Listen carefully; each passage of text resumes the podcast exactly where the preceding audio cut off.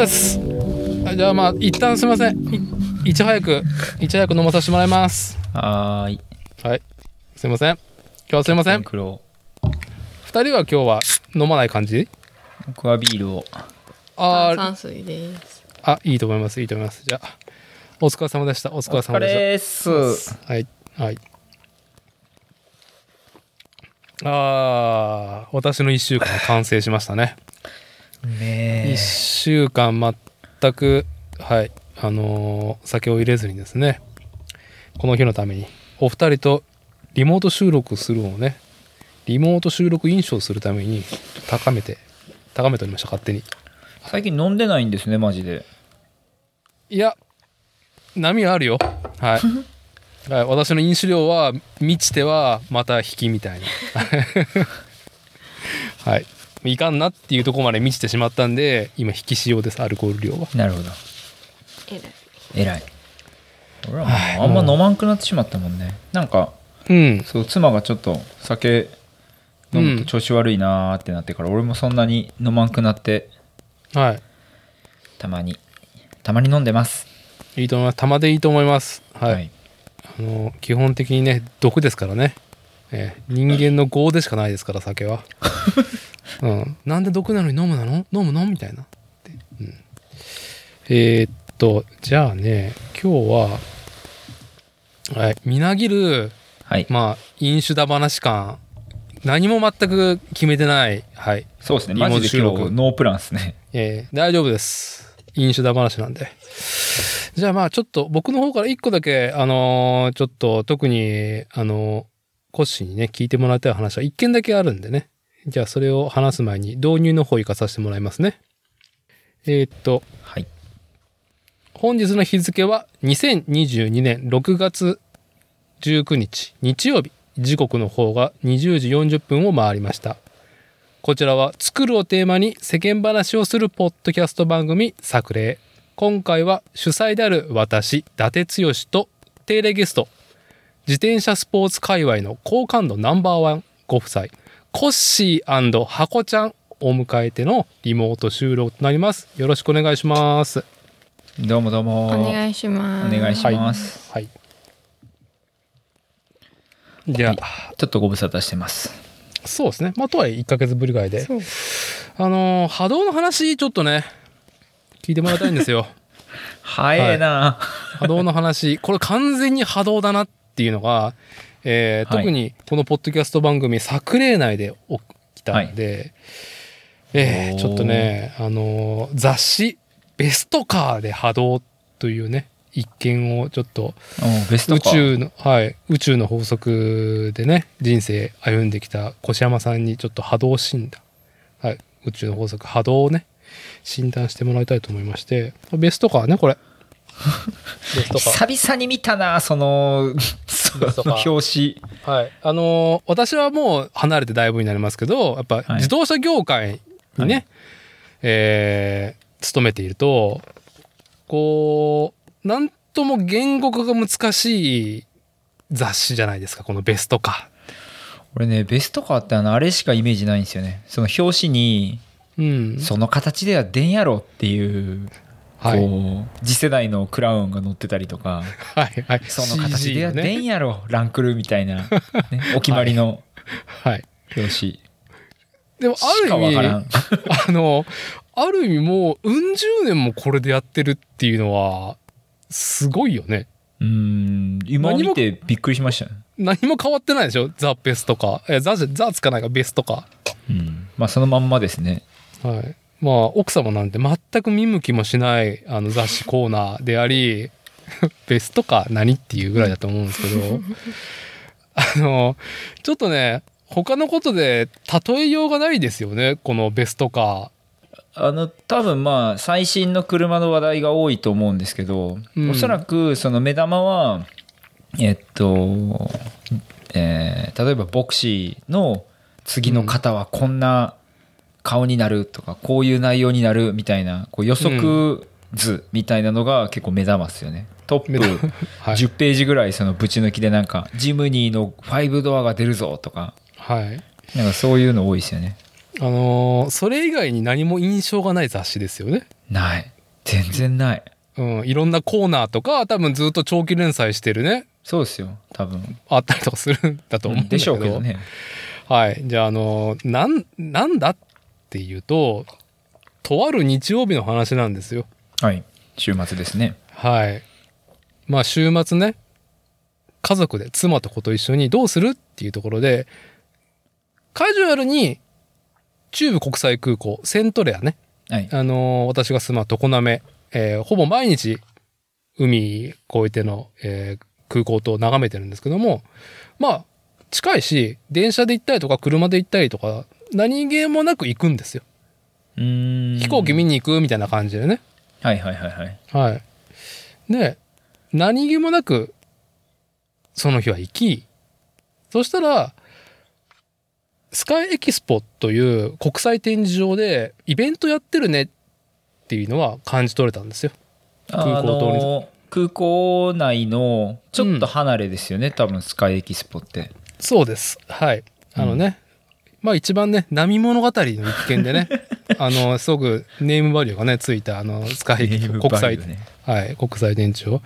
あ、やってんねあ、フィールドスタイルやってるなー。ね、そういうイベントね、アウトドアとギアと、はいはい、うん、まあ車、車両も含めてね、いろいろごったにアウトドアっていうのを掲げて、いろいろ集ってるイベントは大人気イベントなんですよ、本当に。うんあのー SNS を通じてフィールドスタイル行ってますよっていうこう、うん写真をいっぱい見ましたねその日はい。で、まあ僕らはもうちょっとあんまりごった返してるとこもなんか面倒なんで、ただただスカイデッキのとこ行って飛行機ね、眺めて。で、まあちょっと昼ご飯しようかっていう時に、あの、友人からメールが入ってきて、うんうん伊達さんもしかして、セントレア空港島にいます？って連絡があって。まあちょっと多分僕の SNS 頼りを感じてね、メールをしてきて、あ、いるよっつって、いや、僕もいるんですよって、その友達が。あなるほどなるほどうん。あ、本当？じゃあ一緒に昼ご飯食べよっか。と言ってね。うんああ、まあ、とあるセントレアのレストランで落ち合って、まあ、家族でご飯を食べたんですよね。向こうも家族やったんですか？あ、あの、全然独り身のおじさんなんで。ああなるで、このポッドキャスト番組作例にもゲストでね、えー最近ちょいちょい出てる、あの、はい。カスタム大好きおじさん、ヤナッチ。ああ、はいはいはいはいはい。聞いてま、あの聞きました聞きました。はい。エピソード。あのー彼もやっぱ車と、まあ、ギアが好きだから、でしょうね。すごい熱量で喋られてましたもんね。はい。まあ、なんとなく遊びに行ったんですよ、みたいな。うん。で、あのーたまたま、アメリカンカープラモを、なんか、本当に、ステネで売ってたから、もうちょっと買い上げてきました。あのー、伊達さんにもちょっと分けますよ、つって、あのーご飯食べながらね。はいはいはいはいあ、じゃあこれ、僕、買っていい？みたいな感じで。まあ、そんなね、手押しをアメリカンカープラモしてもらいまして、手押しか。なるほど。はい。あげますよじゃなくてね。はい、もうあ破格だったから。だってもう今買ったら6,000円7,000円するやつがは1い個1,000円切ってるのかな、なるほど。ああ、はい。そんなこともあろうかとこう何個か買ってったんですねその人が。そうそう柳そうそう、ね。はい、はい。うん。いいな。でまあ飯食ってまあまあ解散っていう感じだったんですよ。うん。でその前にちょっと本屋に寄りたいとで本屋に寄りたいって言ってねえまあそれでやなっちバイバイって言おうとした時にうちの子がなぜかこのベストカーをですねこれ、うん。なんか持って、これこれ買ってって。これ買ってって。なんでなんはあ。はあってね。まだじゃあ柳地さんは結局帰らず本屋までついてきてでそうダーティーのお目当ての本探そうと思ったらはい。子がベストカーやとはい。はいそう。で、ヤナッチと、ま あなんか、もうしゃーなしで、まあちょっと買うよと。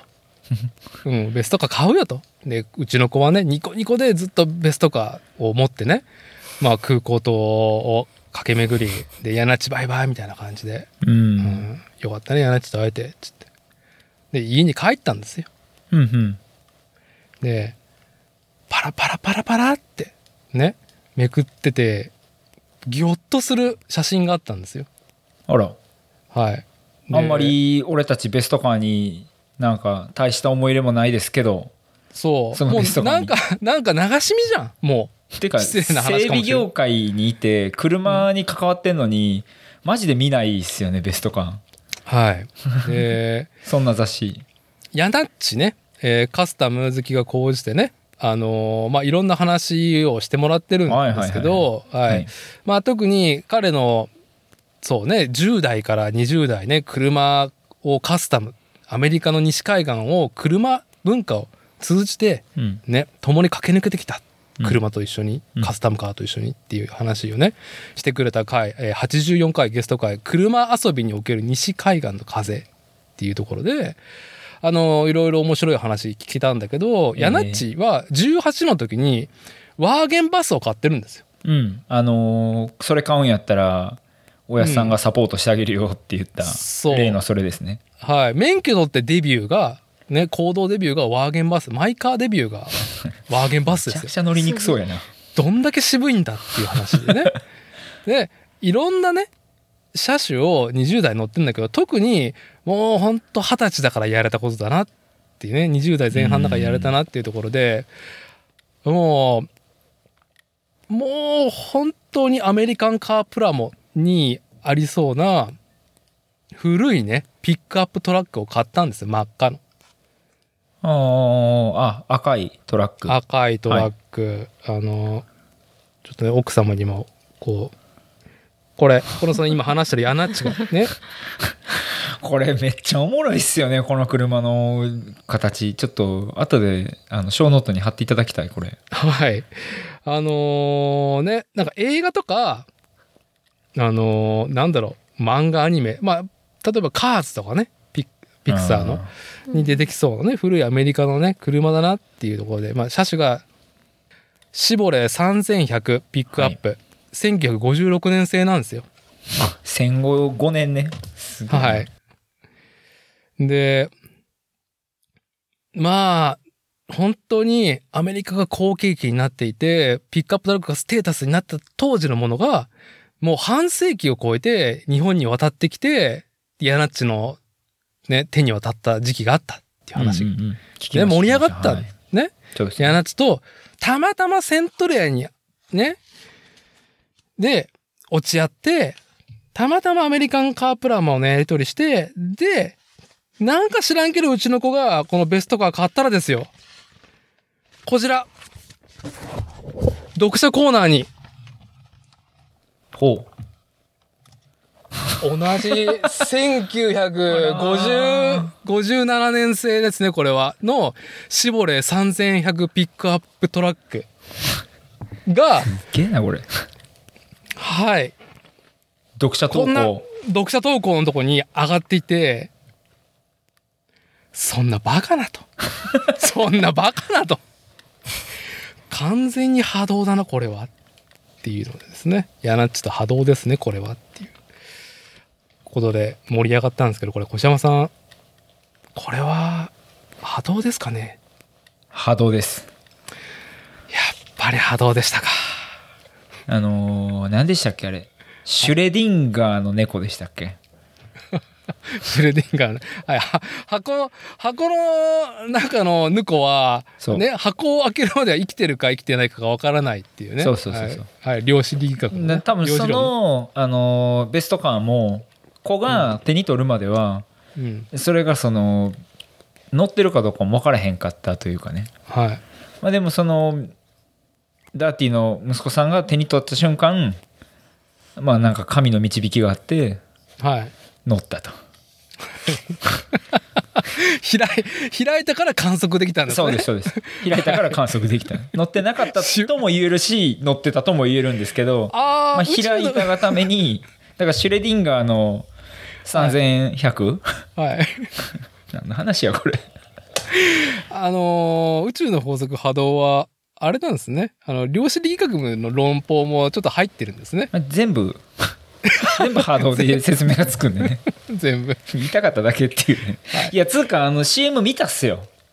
あのー何でしたっあー。けその後、うんその乗ってた車が渡ってあの、うん。えカールの CM でしたっけ？カールのアメリカの大農場をイメージするんだったらっていうので、はいはい。えーっとこうトウモロバトウモロコシ畑の中にこのね柳地が乗ってたね仕様全く一緒同じ。そその個体ってことですよね。その個体がね CM に使われててジャニーズがこう荷台に乗ってとんがりコン食って なんか爽やかな汗をかいてるみたいな。あわかる？うん。なんか俺見たらああったあったこれ俺見たことあるわって思ったもん。そう。タッキー翼のどっちかが。あれね、あれ多分ね、日曜日のね、あのー亀有の後の、金有？か亀有、あ。の、え両津勘吉、亀有、あ亀有ね、うん。はい。日曜日のあの夕方の、その辺の広告で入ってたんだと思うんですよ。なるほど。でカールの CM 見て、あの、ピックアップを俺も観測してたなと。い。それ乗ってたんやと思って。はい。それ乗ってたねヤナッチのね。いやーまあ何でもねえ話とはいえまあちょっとねびっくりしたっていうところでね、はい、私の方からこの波動の話ができればもう今夜はもうすっきりっていうところのねあのー奥さんもお付き合いありがとうございましたっていうところで。まあ、その読書投稿でね、あのそれこそスターレットとかね、うん。あのカローラが乗るとかっていうわけとわけが違う車ですからね。見たことねえわその車って。そう。50 1950年代のアメリカのピックアップトラックっていうねその個体が一体日本国内でどんだけ稼働してるんだっていう話もあるし。なんか結構やっぱ車好きやからいろんな車目撃してはああこれこんな車かっつってうん。目撃視認したことない車の方が基本的に少ないですもんね。どんなレア車で、俺マクラーレンの F1 も見たことあるんですよ原車。あの3人乗りのやつとかね。いやそんなんでもなんかはい。多分目には映ってるんですけど、うんうん。その1950年代の車はさすがに見たことないと思うなーって、はい。まあその CM ぐらいですよねだから。うん。まあそんな波動話でしたっていうところで。あのーはい。全然違う話なんですけど、はい。あのお二人は今 VTuber100 万点バラサロメさん観測しましたか？VTuber を見たことがない。ああはい、うん。俺も下手し VTuber 見たことないかも。あの別にこの話広がらなくてもいいんではい。あのー一度ね見てみて。なんてちょっと待ってそのあじゃあもう小ノート貼っといてくださいよはい。もう覚えられへんその名前いきなり言われても。100万点バラサロメ。ですよ。100万点バラサロメ、よう言えた今俺かまんと。あのーやっぱり2人ともさはい。まあアニメ？京アニのアニメとか見てるでしょ？はい。でこの論はポッドキャスト番組は引用でねこううん言われてることで、あの2人がマジかって言ってるから僕も VTube はチラ見しはチラ見ぐらいしかしてなかったんですけどいやこれこの子すげえなって本当にびっくりしてるんで ぜひ。わかりました。はい。あの日常系アニメが生きてるって感じ。うん。あーなんかその話引用でしてたな。うん今から VTuber になりますっていう人も来てたなそういえば。あそうその回でね。あのーあ。力説されてた回で、ね音質もうヤバめに聞こえにくくて俺ほとんど全部聞いてるけどあれ多分最後まで唯一聞いてない回。あの VTuber の人の音声マジでひどくなかったですか？割れー割れ気 VTuber に味なるのに？そう VTuber になるのにあそれ、うん、マジ聞こえにくかった 音量のバランスがすごいいいのよ、あのーまあでもそれは VTuber のになる人のせいじゃない気はするけど、うん。はい。あのーねパイセンのせいな気がするけど。完全要パイセンのねそこら辺のズボラさ？ですよね。そう俺基本的にあのズボラさ肯定派であの、うん。何やったっけな？えっ、とくしゃみをもっくそしたのも編集で消さんかったって前多分うん。このポッドキャストでも言ってたと思うんですけど結構好きなんですよねその辺。ほったらかし感が、うん、であれはね音量調整してって思った。危険って。ああ。まあなんか、そういううっかり編集ミスがある引用の中で、まあ、すごく技術的な失敗をしてる回が一回一回あって、はい。あのー僕、よく仕事の最中ね、まあ基本家族でやってるから一人でい作業したりとか、うん。あのーなんだろう、加工してる時に、によくポッドキャストをね、えー Bluetooth のワイヤレスイヤホンを片耳だけ L か R どっちかだけねうん。つけてるんですよ。だから片方はあの充電ボックスに入れたまんまねオフになってるんですよ。うん。である時ねヨウス先輩だけ喋ってんのずっと。ああれ？って。あーあ分かった分かった。はいはいはいはい。ヨウ先輩だけがあれ？これ止まって再生してるかな？と思ったらうんそうだね。とか。急に 急にね。ちょっと似ておお喋ったみたいな。ああそうそう。とか。なんか一人で言っててなんだこれと思って最初僕の機材の方が悪いんかなと思って、うん。まあワイヤレスイヤホンも中華のやつだしはいはい。まあ Bluetooth の調子とかなんか悪いんかなと思って結構真面目に向き合ったんですよ。しばらくね。はい。結果何のことはなくってアップロードされてる音声データがステレオでアップされていてでそれもこれ本当ポッドキャストとか音声編集してる人だったらわかると思うんですけどうん。あのーまあ、二人で喋っていたら、それをミックス、ステレオミックスさせて、一個のモノナルにしたりとか、一個のステレオにするんだけど、そうっすよね。こ、こともあろうが、あの、二人で喋ってる一人が、こう、1チャンネル、左側のね、ステレオ。で、もう一人が逆側の2ちゃん、はいはいはい右側の音声しか入ってなくて、うんデータが、片耳だけでイヤホン聞くと、全く相手のね、声が聞こえないって時があって。あったあったでそれね俺もよう覚えててうん。俺車で聞くんですようん。ならあのイッチーの声がめっちゃ助手席側から聞こえるんですよね と、と、あ、隣にいるみたいな。みたいな。なんか遠いなみたいなちょっと。でよう先輩近いなみたいな。足元から聞こえるみたいなね。すげえなこの編集っつって。はい。あのーまあでも愛すべき我らが引用ですよねあれは。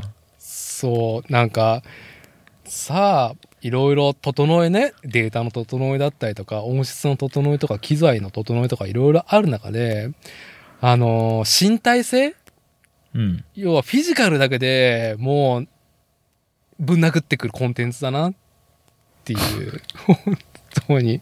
話が面白いから聞いてるっていうだけだもんね、こう、純粋に。まあそうですね。あの、うん。あれ何でしたっけと米粒社協のあのあ、サンキュー達夫さあん。達夫さんがやってる番組で、えっと、あ、熱文字？ああれの音声がマジでひどくてあのとっつきづらいわっていうね。あ、どう、うーん、どう、どう、あれ多分あのみんななんかこう一番最初オープニングはあの一人ずつの自己紹介というか一声、人なんか「どうもサンキュー達夫です」みたいな感じから始まるんですよね。がはいあの4人ゲストいたら4人いるんですけど4人とも全部こう音響が違うみたいなのが くっきりわかる。なんだこれみたいな。うん。いや、まあ特にね、性格上、まあコッシーは、まあ観測できる上にそういう際を、もうちょっともう、こう、生理的にちょっとまあきついなっていう結ところが構ピリルっすね。奥様はそういう音声で嫌だなっていうのを感じる？今話してる、その、例えば引用とかで？あ引用は聞きづらいですね。シンプル。じゃあ、ちゃんとそれは聞きづれえなとは思ってんだ。きうん。でも聞きづいやでもそのいうん。聞きづらいけどまあそうそう私は別にそんなめっちゃ厳しくしなくていいので別にあれはあれうんうでん。嫌だって思ってるわけではないんですけど、うん。まあ聞きやすくはない、聞きやすくはない。まあ、最近どうなってるかわかん知らないんですけどあ、い一時期、一回何かを変えて、バージョンは変わりましたけど、うんあのーなんだろうな。音質だけは、インターネットエクスプローラーかなっていう。サポート終わっちゃったサポートは。なんかね、あの、うん。ワイヤレスイヤホンとかで聞いてると、ボリュームマックスにしてもよく聞こえないんだよね。音圧が低いのか、あるあるアップロードされてる音源のね。後加工してないからなのかっていうところでで。すかねあのあれっすよえーっと今骨伝導イヤホンってあるじゃないですかうん。あの耳に入れないタイプのやつはい、気になってます。あああれいいんですよ。アフターショックスって今ショックスっていう名前に変わったんですけど。アフターショックス。メーカー？あそうです。アフターショックスってメーカーだったのがショックスって名前に変わって。うん。でその骨伝導イヤホンのまあなんだろう、まあ、草分けというか有名なメーカーなんですけどね、うん。あれ低音弱いんですよ。耳に入れないんで。ああ、なるほど。だから、えっと、音圧が低いと、まあ、結構聞こえにくいんですよねああ、そうなんだ。はいで。チャリ乗りながらとか、まあ、耳塞がんからいいわっつって俺使ってあれ聞いてて大体ポッドキャスト聞いてるんですけどうん。まあ作例と、あのーレプリカント FM、はい。サイドバイサイドレディオは聞きやすいはい。めっちゃ聞きやすいいいよほとんど何言ってるかわからんほぼ聞こえないあのアフターショックスの骨伝導では陰陽はほぼ聞き取りができないマックスにしても無理なる。なるほどね。あれは諦めました車で聞くことにした車とかなんか電車とかね、そうですよ。あのね、我々は引用を聞くときは正座待機で、ちゃんととこちらが整えないとね、いけないっていうところで。であの最後に季節柄あのご自愛くださいっていうのをこう必ずはい。心の中で唱えるみたいな はい。はい。なんで何やったっけな？あのいいっちーさんえっ、とよう先輩おられましたらいやあのサンキュー達夫さんっていうのが定型文になってるっていう、はい。定定型文やないかっていうね。はい。ありましたね。最近。なんかそういうねあのなんだろうあのリスナーにリテラシーが求められる番組も良いなとこうはい。思ってますけどはい。あのーまあね、本当我々が推しているポッドキャスト番組、えー引用ね、はい、まだなんか耳にしたことあるけど聞いたことないっていう方がねリスナーの方いたらぜひともね いやこれ聞いて聞きたくなる 絶対聞きたくなるな。音響悪い番組嫌やろ。何の話してるかも全然触れてないしね。まあいい番組ですよ。いやいい番組ですよ本当に、あこちゃんは引用聞くときはどういうその体制で聞いてるんですか？いやもうしもうずしばらく聞いてないんですけど。ああそうなのね。でもそう。いや聞きづらい。なんか電車とかでも正直聞きづらかったんで私は。うん。だからもうてか家でもなんかこう料理しながらとかはい。でさえちょっと聞きづらいなって。あれそう炒め物ジャーとかしたらもう何何何何何聞こえない聞こえないってなっちゃう聞こえないしはい。てかまあちょっと内容的にも結構こう、うん。まあ、ちゃんと聞きたいなって思う思う内容が結構多かったので、うん。はい。で結構リアルにこう例えとかじゃなくてリアルに正座待機 正座待機っていうか。はい聞くっていう感じで聞いてました、あのポッドキャストというねコンテンツの最大の魅力武器であるあのながらでね うん。コンテンツ楽しめるっていうところが叶わない番組っていうね。ながらながらだと聞こえないみたいな。少ノノイキャン必須みたいな感じ。確かに。最低限。確かに。ノイズキャンセリングないとすぐリスナーが置いてきぼりになる番組。話も、そう、話もね、逐一聞いていかないとねって。早い、早い、早い、早いっていう、頭いい人の話早いみたいな感じになるね。聞いてても置いてきぼりにされるのに聞かえなかったらわからんわっつうね。あー。いや確かにでも言うんっててその思うのは結構おもろいけど聞く姿勢我々がリスナーとして聞く姿勢としては陰陽が一番まあ疲れるっちゃ疲れるかもしれないですね。あーなるほどね。なんかあの妻がちょいちょい言ってたんで、へえって思ったのがあの妻がすごい気に入ってるポッドキャストの、まあ、いろんな番組のエピソードの中で、あのレプリカント FM の,、はい。あの俺たち情報弱者だからっていう回があって。ああ、もう最高ですよ。あわか。りますか？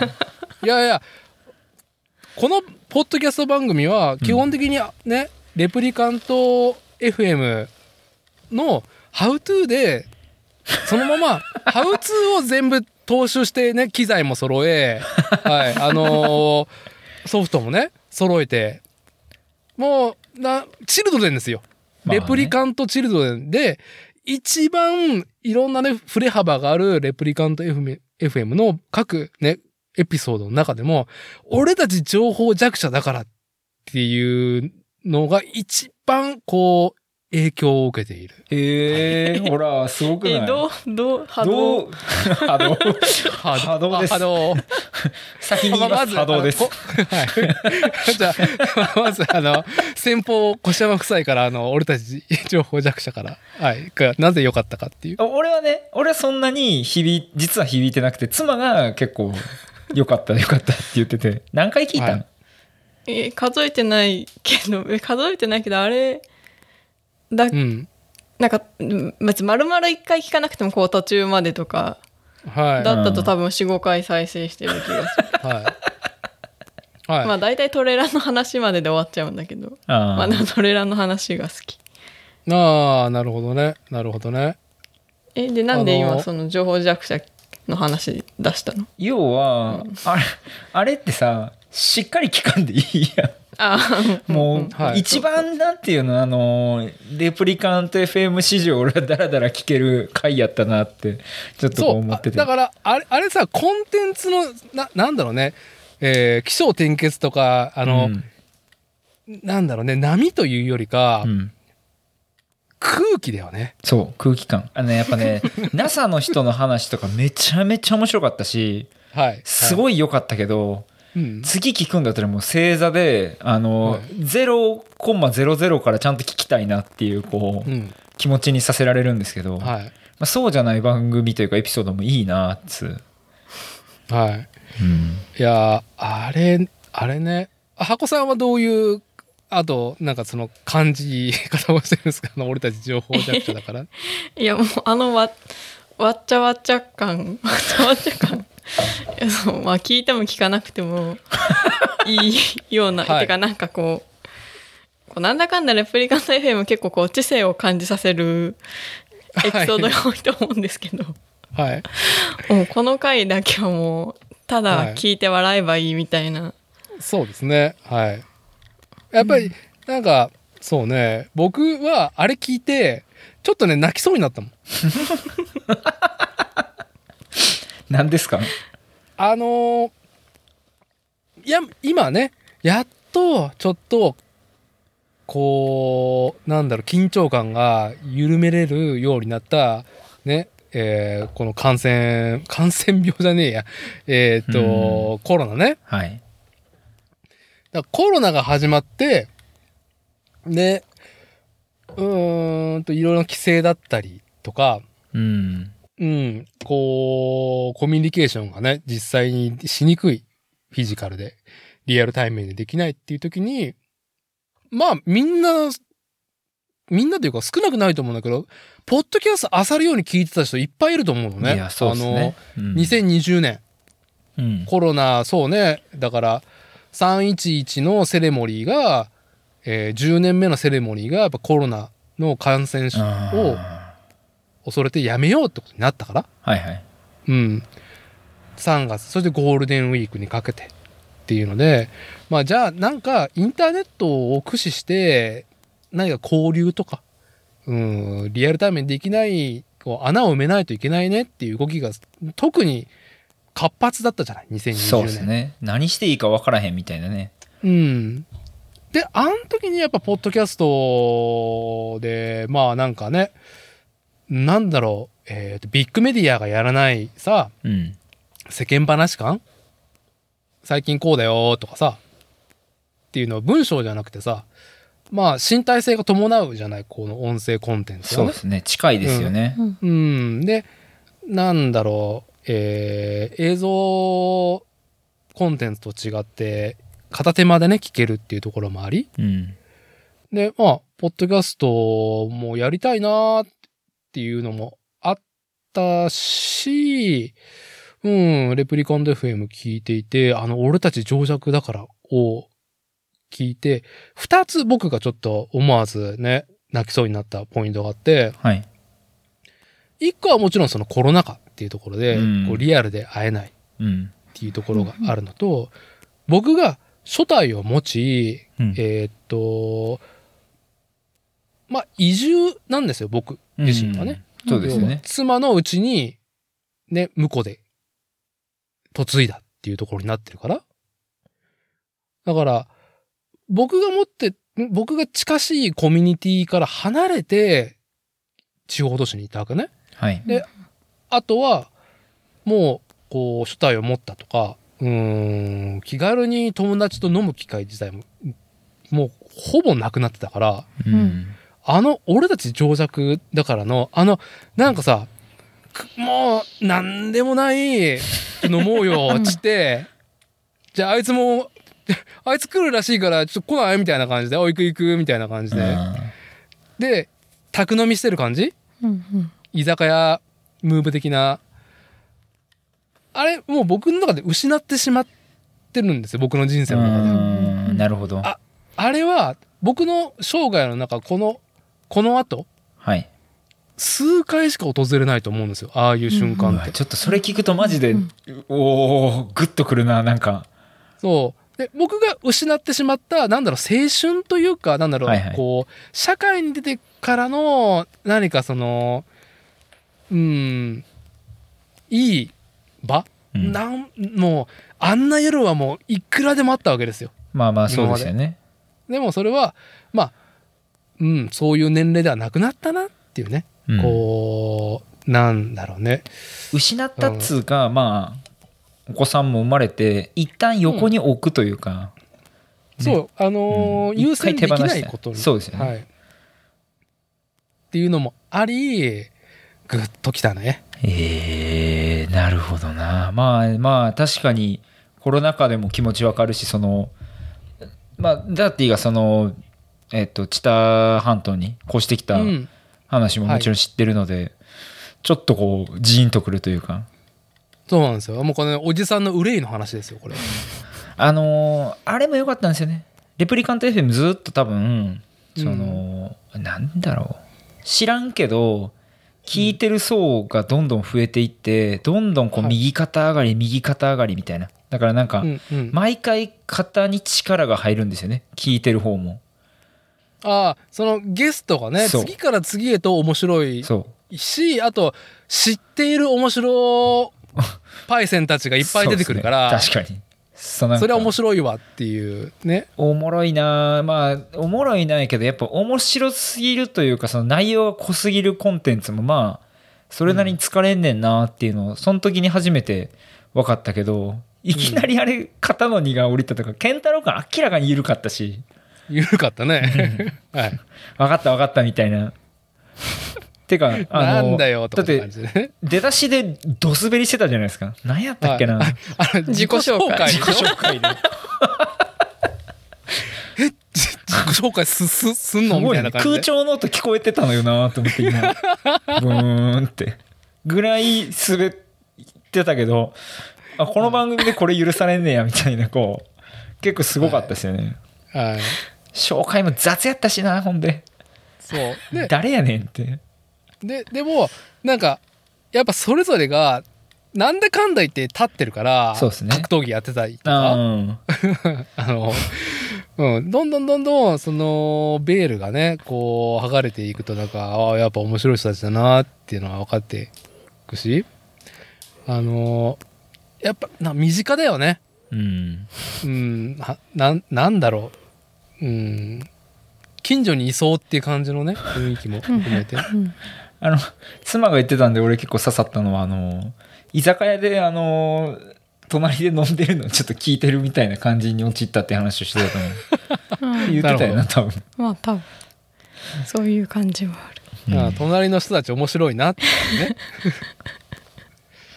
ああともう一個やっぱコロナ禍の時に、はい。えーっとエピソードのレプリカント FM がどんだけ上がってたか忘れちゃったけどえーっと0回から全部ね順を追って、えー聞いてったんですよ。うん。毎日毎日ね。うんうん。であれ要は19ん？2010あね9年？き8年から始まってるのか？多分そんなんとかですよね。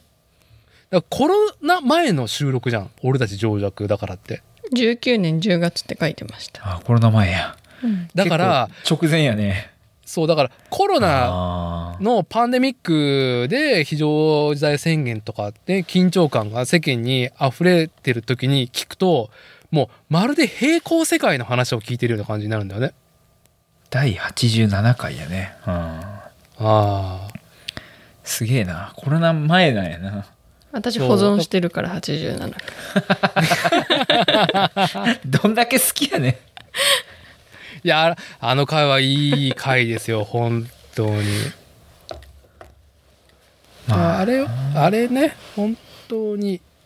だからコロナ禍であれをね始まったぐらいこれから先に先が全く見えないっていう時に、なんか違うねこう平行世界ではコロコロナがない世界ではこうやってなんか平穏に人々は暮らしているんだなっていう感じのこう雰囲気もあってああこんな時代あったなっていうのも含めて。うんあれはだいぶいいですよ。まあ、ちょいちょい健太郎君もそのビフォーとアフターでそのこの聞いてたえ？エピソードを聞くとこうあこんな感じだったんか分かるよねみたいな話もしてたし本人なんでまた感染した時もまあそういう話もしてたからちょうどね、うん。それがいい感じで伝わってって感じですよね。なるほどね。うんそうまさか。なはいまあそう何の話やったっつってまあその緊張感のあるエピソードもまあいいっちゃいいし面白いしカラパタさんとの話とかもめ、話すげえなって思うけど、はいまあうちのゲストがね。あはいのーあもうこのレギュラーの方たちのゆるいトークも 大好きなんで はい。あのーなんだろう。まあ、インスパイアですよ。あの、俺たち情弱だからの、あの、空気？うんで、まあ、基本、やっぱりね、私がおじさんっていうところで、まあ、あのーなんつったらいいんだろうね。うん。もう、ないじゃん。もう、特に僕もう今年で47、もうすぐ47なんですけど、ないんですよ。もう、右肩上がりのことなんて。なんかね、キラキラしたこととか。いやいやなんかそういう提案されても困るんですよね。なんかコンテンツで。うんうん。なんか、うん、それもあり、自分が聞いてて心地いいっていうものをく選び取って、なんかこうね、このポッドキャスト番組作例ではね、まあ、世界未来にね、おじさんのね、憂いを基本に。まあ、シンクもいいおじさんとしてね、仕上がってきてんで、もう熱い。膝が痛い、腰が痛いっていうね。憂いや完全に憂いや そうそうそあせや俺それ憂いで思い出したんですけどねう。はい。何が憂いやったって言ったら、うんあのーまあまあ前々前回ぐらいのエピソードで、はいあのーまこっちさんがうん。アンサーとしてあの アンサーワイダンをね、はい。こう、えー第1回何でしたっけ？第1回、明るいワン明るいワイダンシンポジウムね。はい。やっていただいたんですけどね。これダーティにももうメールしたんですけど。はい。ワイダン難しいなっつう。ワイ？いや、てか。あの、はい。あの、何？難しいというかてすすあのすいません。先にちょっと答え言っていいですか？どうぞ。これなん？はい、構造上やっぱり叶わないことでありはい。はい、えーっとね。そもそもポッドキャストというねインターネットで公開する場であのワイダンををねこう楽しむってこと自体がままず間違ってる。その1その1ね、はい。はい、はい。間違ってるというか俺たちにはできないと。うん。で特にコッシーは奥様が横にいる状態でこう自分の経験も含めてのね ワイダンネタをこうボンクロ男子として出しづらいわっていうねところもあり、はい。いやこれ完全にポッドキャストでそのねワイダンの話をねこう交換するっていうこと自体がそもそもなんかね折れてるんじゃないか。うん。それに気づきました。っていうかその1っていうかもうそのゼロの 反省として。い。はいやそもそもワイダンをしたかったわけではないそうですねテーマがあったよね テーマがはい。そ、そ、そこ、そこそもそもねを完全に履き、履き違えてるね。えそうであななのにコッシーが「ちょっとワイダンしていいですか?」っていう 配慮をしたのがはいもう最初で最大の間違いだったなって私は思ってます。はい。ね、この場を借りて、あのーリスナーの皆様そしてまこっちさんにあのお詫び申し上げますっていう、はい。いやなんかねその、うんえーっとまこっちさんの回の冒頭にあの、うんすげえフォローを俺のそのチャレンジに対するフォローをしてくださって、最後の最後まで聞いてもらってフォローさせたにもかかわらず結果やっぱワイダン難しいなっていうオチに 持っていかしてしまって大変恐縮でしたっつうはいあのー詫びです。はい。でも、なんだろう、コッシーはね、あのーなんだろう、こう、我々ね、まあ日常を暮らしていく中で、あー今日はコッシー何のプラカードあげるのかなみたいな。ほう で、パッてあげたら、今夜はパーティーですっていうの上がったら、もう俺たち、うおーって、いいよーってね。まあねね。まあねはい。あの、この熱は、イベントをね、BMX のイベントを主催してた、ね、コッシーだったら分かると思う。まあ、旗をね、上げて、やったってみんながね、こう、コールレスポンスしてくれるっていうのがあるじゃないですか。はいはいはいはいはい、いそうですねもう、それだけで完成してると思うんですよ。今夜はパー、今夜はパーでしょ。だから、コッシーがプラカードに、今夜はワイダンってあげた時に、聞いてる方は、おお、ワイダンよーしよしよしって、なるわなっていうあああの、浅い話、浅い話で、はい。確かに間違っていたけど、その間違いすら我々は素晴らしい提案だったなっていうところで、はい。フォローではないです、これは。はい。ただただ状況説明です。ありがとうございますはい。はいあのーまあ、ワイダンはね今後はいやめときますねっていうところで、はい。第1回であのシンポジウムはもう終わりだなっつう、はい。ワイダンシンポジウムのイベントフラグがここで折れたっていうところで、はい、いいと思います、全然。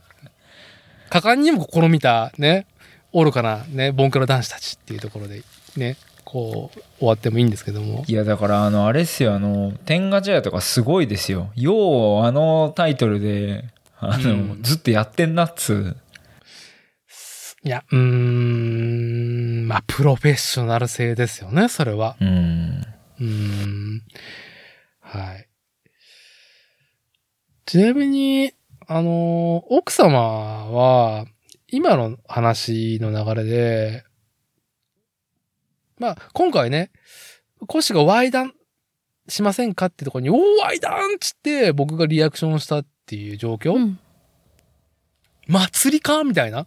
はいはいね、あのテンションにね。私はね、ついなってしまうタイプで、まこっちもね、あの、同じボンクラ男子、ボンクラおじさんとして、そうそういう気質なんですよ。勝手に、あの、きっかけがあったら祭りに乗っかりたいっていうタイ パーティープ。はい。あの、奥様はどちらかっっていうと、まあなんか、ね、あのーなんだろう。こう、あまりこうガチ上がりしてるところを、まああんまり見せないっていうタイプ。っていうか、すぐ餌があったらパクッ、パクつきに行かないっていうタイプに見受けられるんですけども、はい。なんか、こう最近、うお、これってなったっていうのは、なんかありますか？ここ最近で。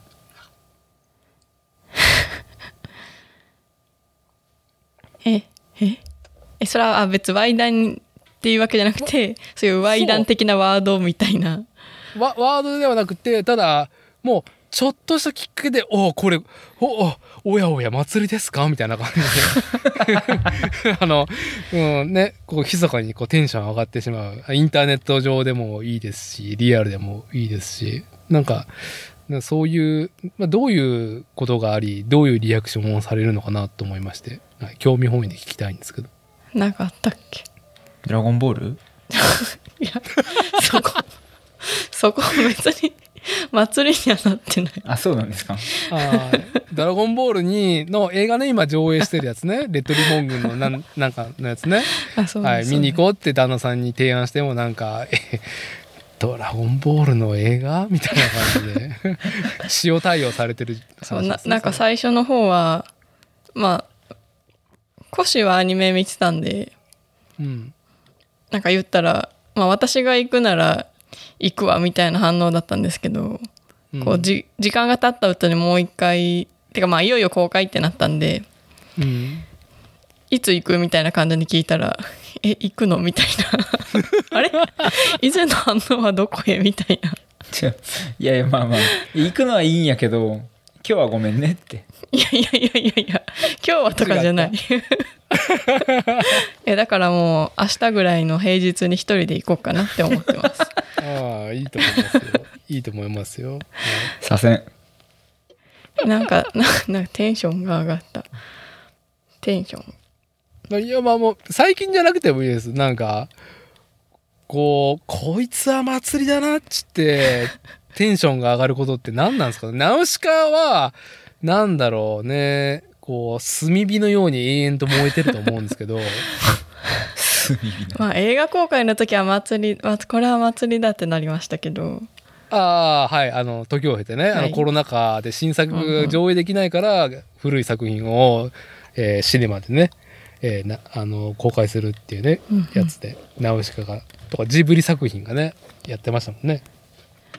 祭りまあ、俺が見てて、その、妻が、その、うん発火する発ポイント 火はい。が、その、いなんかタイミングがね、要は俺らよりちょっとこう、後な気がしてるんですよね。なるほど。はい。例えば映画1個見に行きましたっつって「あよかったわ」っつって、まあその見に行く直前とか見てる最中ちょい後ぐらいがまあ俺ら熱くなるタイミングだと思うんですけどはい。ふーって見たらずーっとその映画のあの BGM の音楽を着て 選択してたりとかはい。はい。結構もう見に行って立つでみたいな だいぶ立つでみたいなそれみたいなあとああ、はい。あポッドキャストで言うとあのあれ NHK のあ 虫の昆虫のやつ。昆虫博士の小松先生のエピソードを何回そのアリのエピソード聞くねんっていうぐらい聞いてるよなっていう。アリのエピソード？ちょちなみにそれアリのエピソードは何分の尺なんですか？いやあのもともとあそれこそあの NHK のラジルラジルで聞けるやつなんですけど、はい。なのでもう一エピソード30分って決まってるんですようん。なのはいでその30分エピソードがん？何個だっけ？8つ？そのぐらいやったかな多分。小松先生っていう。あるんですけどそれを、はい。えっ、とえポッドポッドキャストで言っていいかわかんないんですけど、まあ、保存してんねんな。うんうん。保存保存しててはい。あ12回あるな。うん。12回あるのをうん。と時々繰り返し聞いてます。ああいいと思います。もう本当に幸せだよね。なんかその繰り返し その楽しめるものと出会えた時のね。あのなんだろう。ようやく出会えたね感。はいわかります。はい。僕も結構ね反復で聞けるものは反復で聞いてるっていうところがあって。うん。なんかだからそのお俺らこうなんかちょっとあったらボワっていきなり燃え上がったりとかすると思うんですけどい妻やままはもうまずあの俺たちは、はい。い、つだって燃えに行きたい。もう、ね、火種火種みたいな感じで。渦中に飛び込みに来たそう俺たち俺たち燃やしてっていうのね。もう燃やし 燃やされ待ちだから。ね。俺たちが燃やし燃やされに行ってるところがあるからね。はいはいはい。男子たるものね。ダンスでもはい。がまあ妻の場合あのー気ぃ付いたら結構火種でかなってんなみたいなこう。はいなんかこんなあそのアニメこんなコンテンツ雑誌とかもあんねやみたいな。雑誌増えてるな雑誌1段ぐらいあるなみたいなこう。うんうん。そういう状態になってるなという印象ですが合ってますか？まあそういう例えだったらこう火に飛び込んでいくっていうよりうん。こう火を火が消えない 消えないようにっていうか消えない火の前にじっと座ってる。あーあったけえなーっつって。こうこれあったけえなー。それはもうあれあのキャンプファイヤーとか焚き火じゃなくてあの炭火ね。炭火ずーっとあったけえなこれっつってパチパチしてんの見てるみたいな、あ特に俺たちは全焼してね横で屍になってるようなところで。酔いつぶれてるやん、はい。はいなるほどね。いやなるほど。素晴らしい。はい素晴らしい。いやコンテンツの消費の仕方としては最高やなと思うけど。さ最高。そそれは奥様は子供の頃からそういう傾向だったんですか？どうどうどうだろう。まあでも子供の頃はうん。まあでもや野鳥をずっと見てて。ほう。家に庭があったんで結構野鳥が来るんですよ四十からとなか長崎の実家のあ話そうですそうです。四十からとか目白とか。ああで。や山川が近いところなんですか？まあ田どっちかっていうと田田舎で。うん。まあ隣家の隣がたまたまこう山竹やぶと畑があって。うんうん。っていうとこでまあ餌とかをなんかちゃんとしたら鳥が来るみたいなでまあそもそも両親も結構自然好き派だったんでうん。いろいろ教えてくれるし連れて行ってくれるしみたいな。ああいいね。はい。なのでまあいや 野鳥観察といやいやちょずっとああもうあよだれ出てたわっていうぐらいもう うん。まあ確かにあの一緒にこうハイキングとかもしくは都内都内じゃねえな。市内でもうん。ちょっとこう自然豊かな場所とかがあってそういうところに行くと俺はスタスタスタスタ歩いてるんグッてあの服引っ張られて「おお何かな?」と思ったら、じーって見てて「うん。あ四十からいんねんな」って。よかったねって。あだからあこちゃんがそのどっかね、えー旅とかに行った時にホテルでねちょっとせっかくホテル取ったのなそこでちょっと滞在ねゆっくりしたいっていうのは、結構同じこう理由っていうところもあるよねこう思考としての。うん。居心地がいい場所みたいな。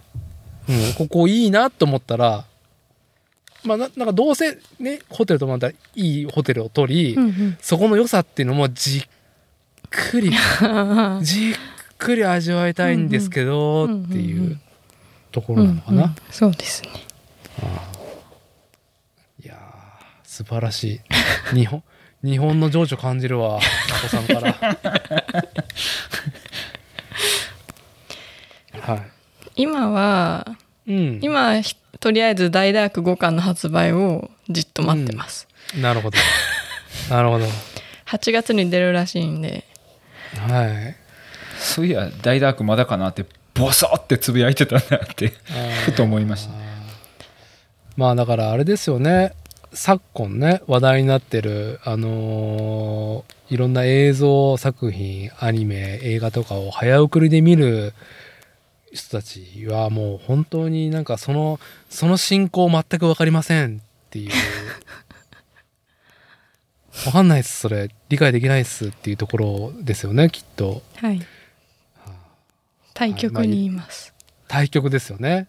どちらがいい悪いとかじゃなくてね、うんうん。はい、相対的に全く逆に私のところはいますね、あのなんだったら一回なんか止まっちゃってもいいよみたいな。うん。うん。それねようやく僕もおじさんになってね分かるようになってきました。こうなんか。うん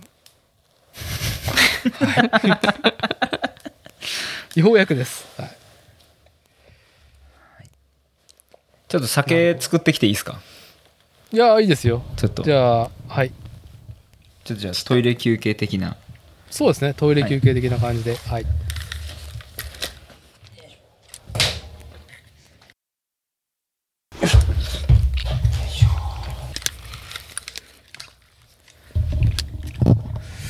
はいちょっとなんかさっきの話の流れで一個まあちょこれ多分オフレコードに カットすると思うんですけどあの まああの僕がねやっぱりインターネット上でそうも交流をねしたいっていうタイプじゃないっていうのをねあの空気感ですすぐねこう察してもらえるタイプだと思うんですよ。はいうん。ポッドキャストやってるけどポッドキャストでもあんまり交流しないよっていうね。僕の性格の話でやって。だからどうだろうね。50回を過ぎたぐらいからハッシュタグで何かそのリアクションっていうのがめちゃくちゃ減って。ああそうっすね。そういえばそうかな。いやハッシュタグ僕ずっと、あの見てるんですよ。あー作例ではいはい。はい。50回過ぎたあたりからなんかそういうのじゃないなっていう人たち？っていうかそういうのじゃないからっていう人たちがリスナーにになっていて、はいはいはい。なんかあるじゃん、押したい衝動って、うん、何事も。うんうんまあありますねだから、はい。で、まあね、自転車絡みで始まったってこともあるしさ。はいはいはいはいうん。で、ああ、いいおじさんのね、あの、リスナーさんにね、あの、も黙って聞いていただいてる 番組だなっていう。あいや、もう、いい、いい、いいと思う。あの、いい空気をね、おかげさまで、まあ、小島夫妻ともいい空気をね、作らさせてる、作、作れてると思いますよ、本当に。あちなみに定期的にあの、はい。リアルで会った時にあの聞いてますってリプライ飛んでくる時ありますけどね、リプライ。マジっすかっていう。こうちょっとあのー背筋がその瞬間だけシュッてね、あのーリアル対面でそれ言われると、はい、僕、本当に人と会ってないから、はいはいはい。あの親しい人とも、特に名古屋にね、はいはい。うん、あのいる連中からとは、うん、困るよね。いやそうなんですよ。困るんですよ。ねどういうねなんかさ気持ちとしてさやっぱ対人コミュニケーション上さ、はい。い、い返しをしたいっていうね、まあまあまあま人としてある中で。ただ返しが困るなっていうね。ああの最近一番刺さったのが6月6日1時にうん。あの SMS で飛んできたんですけどね。あああはい。今更ながら作例のあのコッシーの回聞いたよっつって。どれだろうなっつって、あのキメラのジャッジのあたり笑ったっつって だいぶ初期だねそれ、うん。エンドポイントの運営を思い出したよってね。あの吉谷さんからメール飛んできた。やめてくれっつって。大パイセンの大レジェンドだわっていうね、はい、あの吉谷さんのことはねちょっとあの深掘りするのはやめときましょう。やめときましょう。はい。ところで。大パイセンですっていう話。大パイいやありがていやありがてえリアクションめっですよちゃいい本大好きな先輩なんですよも当にはい、うもうこれうかつなこと言ってなかったかなっつってうかつなこと言ってませんでしたかねってリプライしましょう。あ大丈夫です。うかつなことしか言ってないと思いますよ、そうね。いや大丈夫。理路整然としてたよぐらいのこと。を帰ってきてほんまかなっつって。リロ先生でそれでも聞き返聞き返しはしなかったっていうもう。はいはい。まあそういうねなるほどね。ありますからね。怖いですよね。本当にね。ぜ全然関係ないんだけどうん。どさっきレプリカント FM で思い出したんですけどはい。常滑の妖怪って言ったの水木さんだったっけ？ああ勝手に水木木さんがね、はい、あのーね、はい。軽口、あの、水木さんが、はい。いやちょっとそれだけそれだけ確認したかっただけです。ダーティ水木さんは何回回ってるんですか？いや、なんか合ってんだけど、もうさ、あの、ピストブームのあたりうん。で、いろんなさ、セクシーな現場があったわけじゃない。まあそうですね。僕も一般で入ったり、一般で関わったりとか、うん。何か大会にエントリーしたりとか、逆に運営側のお手伝いさせてもらったりとかね、うんうん。MC したりっていうところでなんかもう密だったわけよあの時2009年、10そうですね。年のあたりって。すごかったですよね。だから一体どこの現場？はい。はいあの CMWC もあったし東京。でね。か。うん。あのバイクローワーの立ち上げとかも関わりもあるからさ一体どのポイントで合ってるのかがまあさ ししかもだいぶ酒を飲む現場でばっかりだったから。まあね。MC といえばずっと酒飲んでるっていうねこはい。あのーなんだろうね。運営側に関わらんくっても行ったらさまあなんかさもうただね大量の酒を飲むっていうね、いいその現場だったじゃないですか。うほんで会うたらね「うっさっさー」っつって「またまた」みたいな。誰やったかなみたいなこうちょいちょいやったりとか。はい。で実は俺うん。たちあのその水木さんの回も結構好きで、レプリカント FM ですね。まあ聞いてるんですけど、会ったことないんですよね、あそうなんだ。そう、うん。多分マジで、えっと、同じ現場にいたことすらないような気がする。いや特にそうだコッシーってやっぱ結局ピストブームの時にペルージャカップが立ち上がって、うん。それで関東には行って伯爵ともね一緒にっていうのがあるけどそのピストイベント総論のとこには行ってないもん全然行っね。てないです。まあ唯一行ったといえばあのレッドブルのベロドロームミニベロドロームあのなんかはい。ちっちゃいトラックくるくる回るやつうん、は行ったけど、まあ、もしかして現場いてはったかもしれんけど対面はしてないなっていうなるほど。はい。いやほいで水木さん。ほいで、はい。そのまあおめっちゃ面白いじゃないですか あの人。ほんではい。その勝手にエピソード結構聞いててで、そのまあ水木さんのその起承転結をこうレプリカント FM で聞いてて今はい。あばらが骨折していてっていう話で、はい、もうおじさんの憂いでしかないですいやからね、あれ。完全に憂いでしょ、そしたらその憂いを見た妻がはい。今日は届かないのか今日は届かないのかっつってポストをこう確認するわけですよ。何買うたんやっつったら おじさん おじさん骨折ティーマジで買っててマジで買ったん？っつって。めっちゃおもろいなと思って。そんなそんなにいや俺ぶっちゃけあの、はいはい。初期のその水木さんのあれ買う練習ティーでしたっけ？最初の一番最初の、一番最初の。一番最初のってかまだ。あれももうなんか俺健太郎くんのその初期のなんかアイテム知ってるからもうこの人うん。マジで悪ふざけが過ぎんのよっつって、はい。あのセシウムとかはい、最高でしたね。最高やけど、やりすぎやわっつったら、うん。マジで爆売れしてるしで乗る練習もこんなん売れてるしでももう水木さんのその背中に背負うのはマジでやりすぎやってって思ってたら、隣にいる人が買っててはい。でまだかまだかって届かん届かんっつって今日ポスト来てたかなっつって毎日言っててめっちゃおもろいなと思ってほんで、届いたんですよはい。であの汚い字で「あの水木おまみ健太郎ありがとう」って書いてあって、はい。でもおまみも健太郎も読めないんですよね。字汚すぎて。相当多分届いたんやろなっつって。あ妻が多分その今あ封筒目の前にあったからその封筒をね取ってくるんですけどね。読めねえわって 読めないですよねこれ。水木さんはかろうじて分かるんですけど「はい。おまず」と「とい」って書いてある、ま一うん一番下が分からんだよね。はい。うんあじゃあはい「こ」恋って書いてある。まあいいや。いやまあそれはいいんですけど、うん。まあ、そしたらその、まあ、届いたから開封の儀っつってうん。開けててうん。であの水木さんのシールあの MZK って書いたシールに「はい。ありがとう」って書いてあってあの、はい。バカデカクオリティ高い T シャツとうん。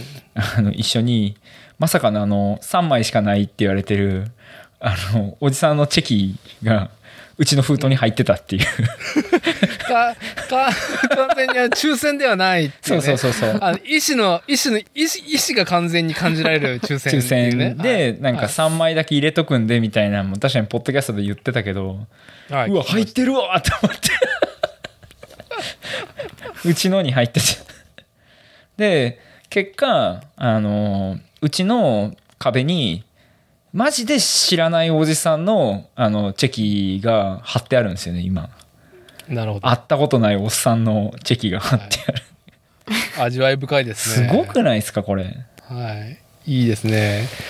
コンテンツのあり方っていうものがですねそうまあそうそう。なんていうんですかね フリーダムになってますよね本当に。マジでそのなんかお健太郎君本人も言ってたけどそのコンテキストハイコンテキストなまあはい。ものをみたいな。まあ多分そのポッドキャスト聞いてもらってそれありきの面白さみたいなの多分、まあ、やりたかったんやと思うんですけど。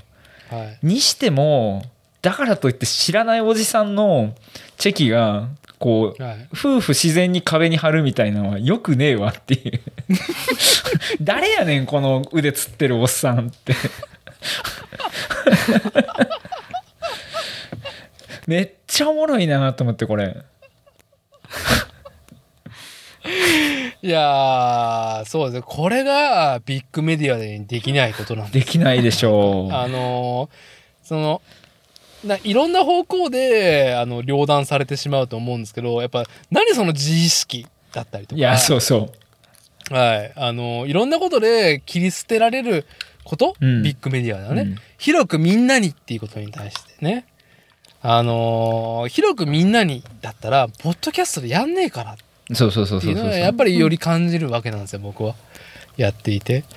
そういう意味でははそういうねあのー広くみんなにっていうねえーっと漠然とした何かこう常識的なものうんうんうんうんね、まあ外れた、まあ、インターネットのおの面白さのね根幹にある延長だと思いますよ。それは具現化してる。まあそうやし逆に言うとマジで状況わからんかったら自分の一人で写ったチェキを送ってくる非常識なおっさんですからね。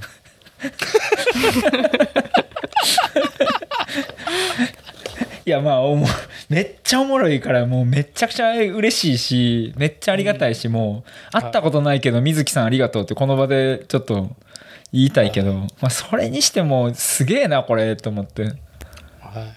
あのーああなかなかいいデザインだし受けるなと思って僕も T シャツ買おうかなと思ったけどちょっと縁起が悪いからやめよう悪すぎでしょこれ。あーあのこれこれ本当に多分コッシーだったら分かると思うけどあのー縁起の悪い話なんですよ。いやそうですよ。そういうことにずっと向き合ってるからそうなんですよ。自転車を楽しむ上でね。俺らだってあれですよダートジャンプとかでうん。こう誰かが「それそんなやってこけるで」とかっていうの。をうん。マジでフラグやからか絶対回収するから言わへんねん。そう。茶化まあ私もちょっと茶化すけど茶化しすぎたら回収するのもうよう分かってるからだパンクするでとかはもう言ったらあかんねん。絶対に。ちょこれラスト1本走るわ。ともダメ。あそう。ぜそラスト1本って言って走って なんでそれ言ったのっていう怪我をするからあのね今俺まさにこれ波動でマジで今言おうとした、ラスト1本ってあるじゃないですか。はい。で、えー、とだから俺いつもトレイル飛ぶ時はよしあとラスト3本なーっつって飛ぶんですよ。でラスト2本なーって飛んでラスト1本は飛ばないんですよ。これ俺なりの験担ぎなんですよね。験担ぎ。はい、うん。大事。はい。ラスト1本はマジでやばいからラスト1本は飛ばないようにしてる。うんとかね。ぐらいやばいんで。はい。はい、も うこのクラッシュしてあばら折れてる写真をうん。上げてんの。結構シュールやしね。えじゃあ,、あのーあの時期剥がしといた方がいい？いいんすよ。あれはおもろいからあれは貼っといてくれ。いやそうそうそう。いやそれをこう俺たちの感覚ではあのコンテンツにしないし、クラッシュしたこと言わないけど普通は。あ普通で俺たちはね、はい。そのエクストリームスポーツとかやってる連中は多分あんま言わんけどうん。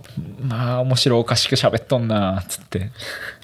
ああそう。だからなんだろう。そのコンテンツの向き合い方って距離があった方がよくて、うん。えーっと映画で50ミニッツだったっけ？ほう。な、うん。50ミニッツじゃなくて50セカンドだったかな？だいぶ違うな。60分の1や。なんだったかな、まあ、ニコラス・ケイジがはい。車の窃盗団で活躍するっていう映画で、でそのタイトルになってる時間内に車ね鍵をアンロックさせてで施錠、まあ、エンジンスタートしてパクらんとダメだっていうまあセオリーがありますと。でそれがタイトルになってんだけど、あ50ミニッツかな？50ミニッツはいか。はい。で、まあ、絶対あの車が、あの車をつね、その50ミニッツ超えちゃったから捕まっちゃったっていうジンクスを乗り越えるって物語なのね。もう一回その車を窃盗することにね、あの意識を上げる主人公っていうなんかまあまあなんちゅうのく泥棒の話だからまあ不謹慎だっていうところもあるんだけど。まあでもニコラス・ケイジがね面白いおじさんだから好きだし、うんうん。車も好きだから面白い。し、うん。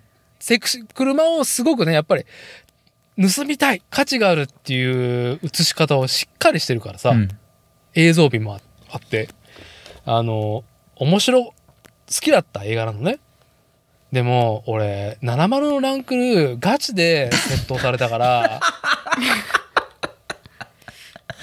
あかんな。もうね見れないわけですよ。見れないですね。それはマジであかんな。だからやっぱり何かねコンテンツも距離がないと楽しめれないから、うん。ちょっと水木さんの一見は距離が近すぎるからそうですね同じおじさんっていうところも。あもうそれ絶対なんか多分そのその日よりもその多分健太郎君と乗りに行くっていう前から多分フラグいっぱい取ってるた立ってるんだと思うよ。そうですね。やり取りの中で、うん。あったやろうなうんそれは踏んではいけない。俺たちやったらあのー波動で回避できてたフラグがいっぱい立ってたですね。そうですね。宇宙の法則で、うん。ああこれいかん流れだからちょっと断ろうとかね。多分ねクラッシュする10秒前にもうあのフラグが立ってたと思う。立ってる立って。るはい。立って。るアスファルトになった瞬間にもう立ったっていう風に感じないと。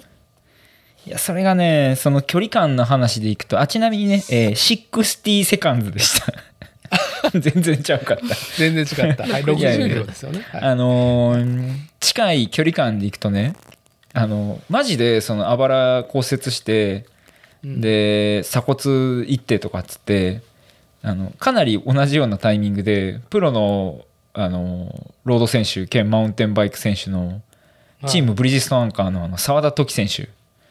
あああのーいろいろコーチングしてもらってるねコシが。マウンテンイバイクの日本チャンピオンですよ、クがロードの大きいレースであのぶっこけて同、じ、まあ結構同じ怪我をしてるんですよね。うんうん。ほぼ同じぐらいの怪我を同タイミングでしててだからこう、うん。他人事でもないじゃないんですけどね。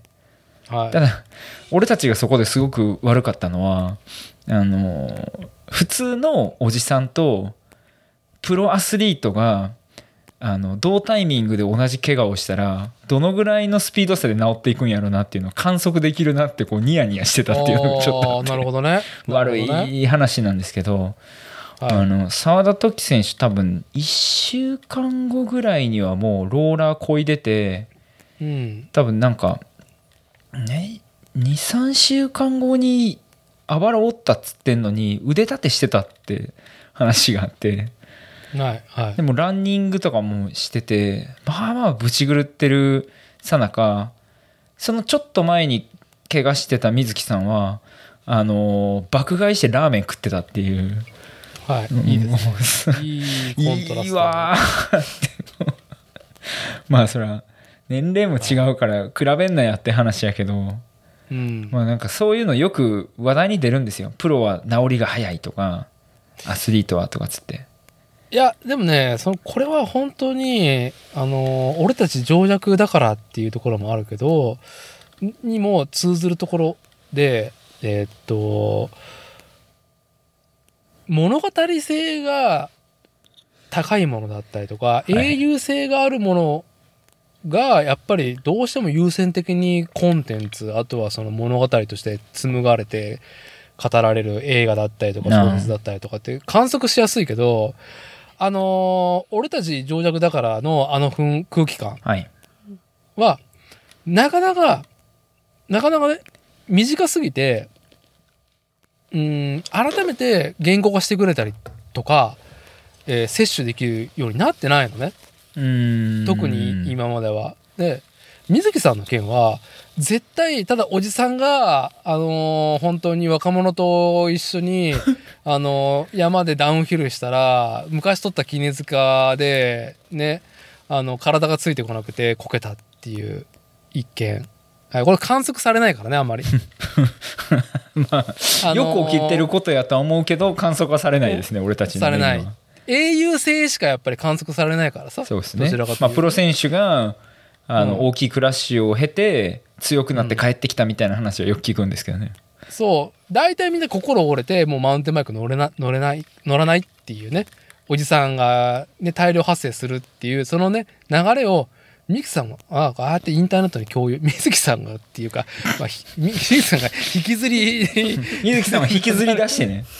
いていてっつってるのに笑かしながらね。あだからあの健太郎君があの鬼畜やっていう話でいいと思うんですよ多分。結局。写真写真撮っていいですか？写真だってそうそう。いや俺マジであの男はほんまに腹黒いからなっていっつも思ってるあ悪いやっちゃでーっていう。あー。まあ最悪。なんだろう。まあ死んでしまうとか重度の障害が残るっていうことの最悪に対してね。はいはい。まあみんな自粛するわけじゃんその可能性を感じてね。まあ基本的にね。基本的にはね。まあ僕はとあるそのイベントであの体オイルまみれになって半裸でね、はい、はいはい。最終的にはふくらはぎを12針縫う出血をして そのパンツ一丁オイルまみれで救急車で運ばれる。一回しかも出血がそれなりにあってあの貧血で落ちたっていうね気絶してる食い込みスプラッシュでね はい。もう顔が土色になってるっていうね。血圧足りて落ちて、お頑張って起きて頑張ってっつって、おってななったぐらいのね。でも、その時にね、もう結構な雰囲気じゃん。いやそうでしょ半裸でオイルまみれでもさ、僕が。でも、そこで、やっぱあのなんか、うわ、やっばい、これパシャパシャって、ね、写真を撮ってたやつがいるんですよ。うわ。そこやっぱね、リエボうわやっぱり強いな。ー。まあ、彼女もね、いろんなね、あのー修羅場を乗り越えてきたね、ギャルだから、そうですよね多分。うん、心配でもマジウケるっていう感じで写真 ダーティーマジ心配。でもマジウケるっていうので写真をね撮ってた最後救急車でうんあのー最後救急車のね高速にガチャンガチャンってされてみんな「おー!」ってなってんの。わかるわかる？もう全く何それって感じだけどね僕が。いやいやいやわかるっすわかるっす。救救急車の隊員も何これっていうね。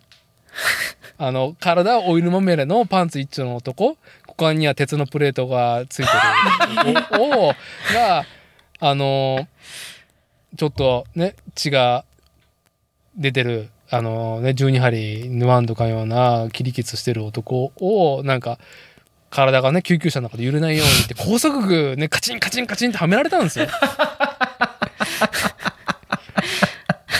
そしたらひねみんなが「おー!」ってなってみんな拍手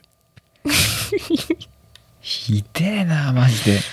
でもそれはなんか結果で僕が今なお、まあ、後遺症もなく健全にやれてるという結果からすると、はいはい。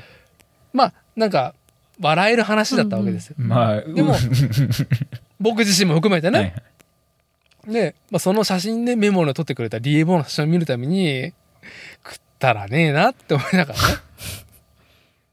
まあ北総 M 北総 M わけですよ難しいところだよねそうっすね。このさじ。いやいやいやいやそうそうそう本まあまあまあ。当に、まあまあ BMX 長いことやってるとこうえぐい怪我の現場もあるけど、やっぱ起き上がってイエーイっていうね。はい。あの文化もあるしまうん。あアホなクラッシュしたやつもいるしたくさん。そう。まあちょっと一個だけシリアスな話をするとなんか僕がさ子供にねもう2歳8ヶ月でペダリングできる自転車乗れるようにになったっていうこと？うん。は誇らしいし彼がなんか自転車乗ってくるの嬉しいけどうん。やれ BMX とかマウンテンバイクをこれから乗りたいってことには素直に喜べないなって思う。あやっぱ思うんすね。思う。うん。本当に。家にね、プチパンプトラックしてるけど、なんかこれの高みなんか別に目指さなくていいとも思ってるし、うん。それは、うーん、なんだろう、その先にあるいろんなリスク、多分明るいことしか観測されてないからさ、多分中村リム君のことだったりとか、まあそうですね、うん五輪 BMX っていうことに対して、やっぱコッシーとかさ、僕もやっぱ、夜々、夜な夜な夜なストリート、街に集う BMX ライダー。で、ね、な、大会でもないし、その現場の熱で、まあ、いろんな挑戦をするわけじゃん。うんでも、そこにはリスクを乗り越えれなかった結果もあるし、そうっすねまあ全部が全部じゃないっすもんねうん。そこにはやっぱり、なんだろう、ICU に搬送されたりとか、あとはその、言語障害が残ったまんま、でも BMX 乗ってますって。かっこいいかもしれないけど、で、なんか、ストリートに夜な夜な出てる連中の、まあ、経済力とか、うんあ働いてる現状とかね、ちゃんと冷静に考えると、ちょっとしんどいわけですよ。うんまあまあまあまあまあまあ言わんとしてることはうん、文化としてはすごいいいと思う。本当に。ただ、なんだろう、僕も好きだけど、それを、なんだろう、自分のね、子供っていういろんな選択肢の中に、なんだろうね、うーん、順位として、一番には掲げれねえなっていうのが正直なところ。だね。あ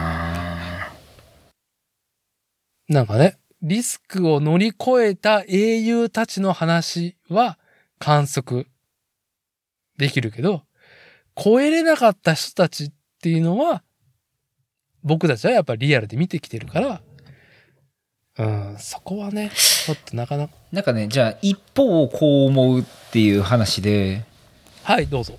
あのまあ僕もその BMX の現場にもう20年以上いて、うん。やっぱ、怪我なんてずっと隣にいるしうん。あの怪我せえへんかったラッキーさがすごいなってもちろん怪我もたくさんしてるけど、うん。運が良かったことなんて死ぬほどあるしちょっと間違えてたらとんでもないことに自分がなってたことももしくは他人がなってるのもなりそうになったこともたくさん見てきてうん、まあ確かにリスクやしまあそれが文化とはいえもうちょっと安全にならんのかとかいろいろ思うところもあるんですけどね。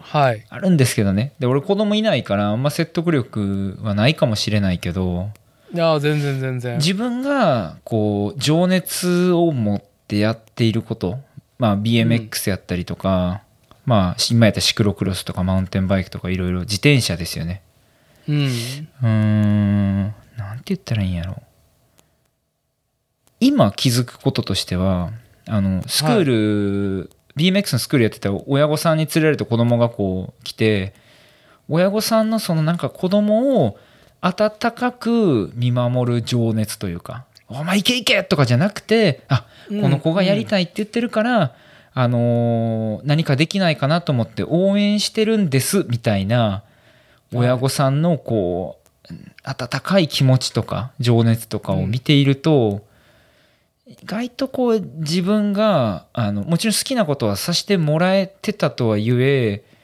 結構両親はまあ BMX に対してあんまり前向きじゃなかったなって思うんですよね。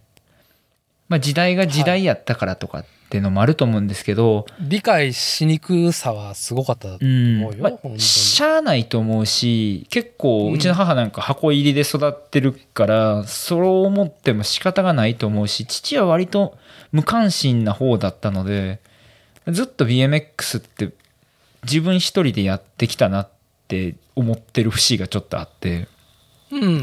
でまあ別にそれはそれで選択やしどうでもいいと思うんですけどただその若い子とかちっちゃい子が俺これやりたいなって思ったその情熱をうーんなんか遮ってしまったりとか取ってやるようなことだけは絶対にしたくないなって思ってるというか。ほんはい、あのコッシーがフリースタイル BMX のパークでね毎週レッスンの講師として立ってるっていう立場もね含めてだよね。そうですね。なんかうん、でその教えられている子どもたちと親御さんの関係性とかもしくはうん。自分が今までやってきたものとかを考えると一番大事なのは別に技上手くなることでも誰かに勝つことでもなくて、やっぱなんかこう情熱なんですよね。この技やりたいとかこいつかっこいいからこれになりたいとか、あの本人が自分の中で練り練り上げている情熱ね。誰かとか親とかに言われてではなくてね。ねなんかこれってまあもちろん親があのちょっとこうえ援助してこう手助けをしてやるものでもあるんですけどやっぱ最終的に本人が決めるものやから、はい。なんつうんですかね。あのー怪我するからとか危ないからとかっていう理由では止められないんですよね。止めてはいけないような気がするんですよね。うんうん。だからもうダーティーの今までのその経験上子供と楽しくその自転車に乗ることっていうのはすごく素敵な形やし、うん。うわいいなってあの庭にパンプトラックあるのもすごくいいなって思う反面、うん。こっから先その子供が興味が出てもっとコアなところに突っ走ったとしてもまあしゃあないよねとしか言いようがないというか。もちろん怪我はしてほしくないけど、ねえっていう。いやーしゃあないっていう結論はもちろんまああのーしゃあないはちょっと雑やけどまあ。いやあのしゃあないでいいと思いますよ。結局僕は飲み込むんで本人あのうん。意思をね尊重して彼の人生でもあるからなんかそのリスクを全部排除していくっていうのはねまあそれがいいこともあれば悪いことも多くあるのも知ってるからさもちろんうん、ただ、なんかね、うん、心持ちとして、うん、マジか ってなる瞬間はあるだろうね。もし自転車っていうところで。いやそれがならばこう言えてあのー多分この今僕が言ったことっていうのはダーティも言わずもがな分かってることで理解されていることやと思うし、やっぱそのライダーたちの熱い情熱をずっと現場で見てきてる人やからうん。思うんですけどそれが分かってる上でやっぱ怖いぞっていうことをうん思ってるダーティーをあのー食い込みにスプラッシュでこうオイルまみれになってるダーティーに見せたいなっていう気持ちがある、いやーいやまあだって僕はそれそのね行い自体は否定してないですからね。あのーいやまあもちろん。生きて帰ってこれてるんで。はい。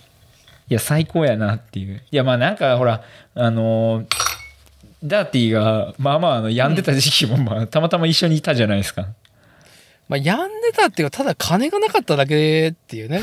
はい。いやあのそのもうちょい手前アテンザ手放す前。あああのーそれねイエスケートランプにした時とか。あのー、病んでたっまあこのね黒い思いはね火にくべるべきっていう感じの時ね。そうそう。はい、はい。なんなんか今でこそやけどダーティートゲある人やなってちょっと俺最初思ってたああまあそう思われてもしょうがないですね。はい。だけど。とんがってるわけじゃないけどまあね状況的にね会社に首を切られるっていうことでね。いやそうっすよ。い。それはまあそうなるやろうっていううん。今考えたらね思うんですけど。まあでもそれにしてもはい。ダーティーがこう、うん、いい家庭を築いてるなっていう結論、ああありがとうございます、えはい。えっていうところですはい、ようやくですけどね。やっぱ僕は晩婚なんで晩婚でようやく、うん、ちゃんとなんだろう初代っていうものに向き合えれるような人間性だったと思いますよやっぱうり、ん。これが20代30代だったらどうなのかなとはもちろん思うんで。僕自身はね。いやいやいや。まあまあそれはそれなりにだとは思うんですけどね。でもまあ、はい。いいっすよね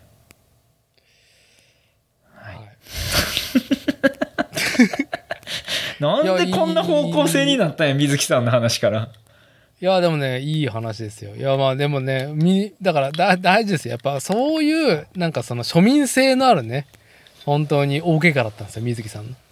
一件は。いややばいっすよマジで、はい、まあ、多分その速度でうん、あのなった怪我の中ではかなり分が悪かった方だとは思うんですけどね。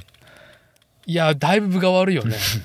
これ以上ひどくはそんなにはならん。まあそれはもちろん頭重くそ打ってとかもあるんでしょうけどそんな確率ではならんと思うから結構分が悪かったんやろうなっていう気はするけど。いやーだって結構ねレプリカント FM の水木さんの転倒の件本人談とかあの現場にいた人間の談を聞いていやもうちょっとねその行間をねこう本人たちも空白なところも含めて実際行為として何だったんだっていうね。